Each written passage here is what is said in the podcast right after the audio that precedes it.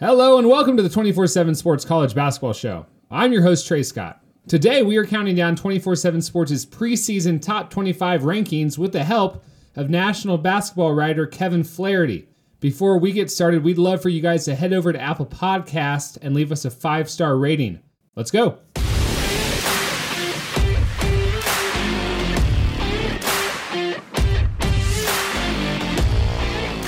Coming in at number 17 as 24 7 Sports continues its preseason top 25 countdown with Kevin Flaherty, is the Memphis Tigers. And Kevin, we've got quite the recruiting class to dive into. Before we start with that, Coach Penny Hardaway is putting the, the expectation as a national title contender. Does 17 in your countdown put the Tigers within sh- striking distance of that? There, there's the talent on this roster to win a national championship. I don't, I don't think there's any doubt about that. The problem is anytime you have this much youth, so many players who haven't been on that stage before, you know, even Penny Hardaway is a relatively new coach to this and hasn't, you know, doesn't have the experience in the NCAA tournament. And then you just have a bunch of new players trying to fit together. I think those are the things that, that kind of scare me off Memphis as a as a top 10 team. I think the talent obviously would say that that Memphis is capable of being that sort of team and, and playing – in the conference that that Memphis does in the AAC, this is a team that's going to have a chance to to ring up a lot of wins and have people wondering, hey, is Memphis really for real this year? Uh, I, I just think that Memphis is going to be sort of right around that Sweet 16 range, maybe just making it in or, or just missing in this case because of, of, that lack of experience and because of, of all the question marks. Yeah, they really only returned Tyler Harris, who scored 11 points a game let's just start with the class. Number one in the country in the 2019 uh, circuit. Start with James Wiseman, number one player in the country. And as a freshman, I feel like it might be hard for a big to make the sort of impact that we might be expecting. Am I right or am I wrong? I think you're absolutely right. And, and even taking that a step further, you know, our, our guys do such an unbelievable job and, and get out and see all these players and, and see them over the course of multiple years and people forget sometimes that they aren't ranking them for how they'll be as freshmen in college. They're ranking them for how they should be down the road and, and into the NBA. Uh, and, and, so when you look at Wiseman from that standpoint, I think he's more of a number one uh, from a potential standpoint, from a ceiling standpoint, from a hey, we look down the road, you know, three or four years and look in the NBA, James Wiseman could be having a lot of success. I think it's more likely that he turns into that guy as opposed to him being just the number one freshman in, in this class. I, I, think that if you were ranking this class, you know, based on the impact that they will have this year, Wiseman might be on the bottom part of the top 10, you know, maybe even a little bit lower than that. And, and that's not to say he's not a good player and he doesn't have things that could translate. It's just, you know, he's a guy that brings some rim protection. He's got unbelievable length. I think he's seven foot one with a seven foot six wingspan can, can jump, can run, you know, straight ahead, and he's a really good athlete. But he doesn't have some of the things like the go-to scoring move that say somebody like Vernon Carey at, at Duke might have. He doesn't have that polish offensively. He has the makings of a jump shot a little bit, and so you can look down the road and say, "Well, my gosh, this guy could be a seven foot one guy who protects the rim." and knocks in three point jumpers. I mean, that's in play, but not necessarily for this season.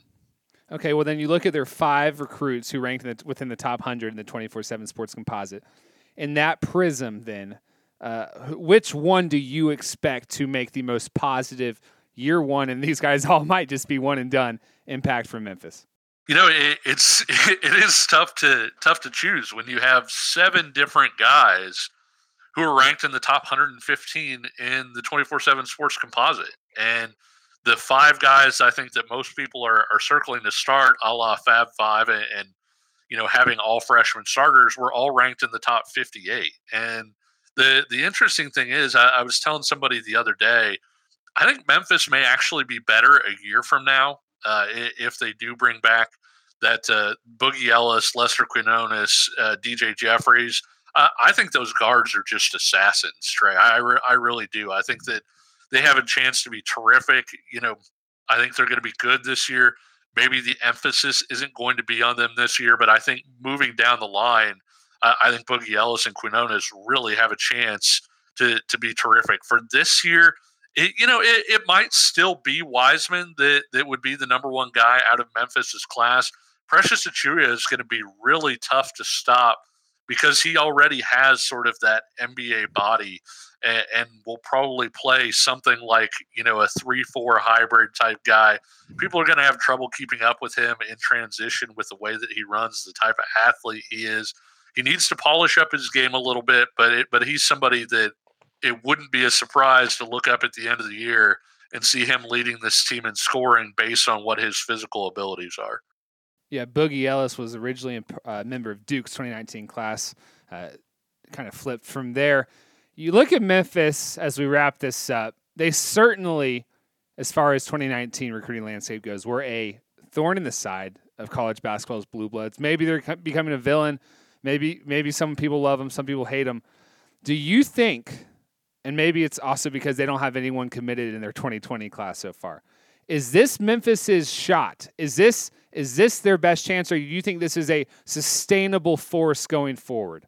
I, I think it's a I think it's a sustainable force for the for the reason I mentioned earlier. I do think that Memphis is likely to return that backcourt, and I think those guys as sophomores ha- have a chance to be one of the better backcourts in, in college basketball. And so I, I tend to see Memphis's window being sort of a multi-year thing. Uh, obviously, a lot's going to depend on whether they're able to add, you know, people to replace Wiseman, who is almost certainly going to be a one and done. Achiuwa, who's almost certainly going to be a one and done and would be expected to do so. Whether they can get the guys into the program to replace those players, I, I think, is going to tell the tale on whether this is a one year thing, whether next year they're you know a a team that makes the NCAA tournament or a team that you're looking at as a top 10 or top 15 team and then where they're at in, in year in year 3 or year 4 but I do think they have a multi-year window here for my money, it's the most fascinating team in college basketball to, uh, to track this season. That concludes our look at number 17, Memphis, as we continue our countdown. Next time, we'll tackle number 16,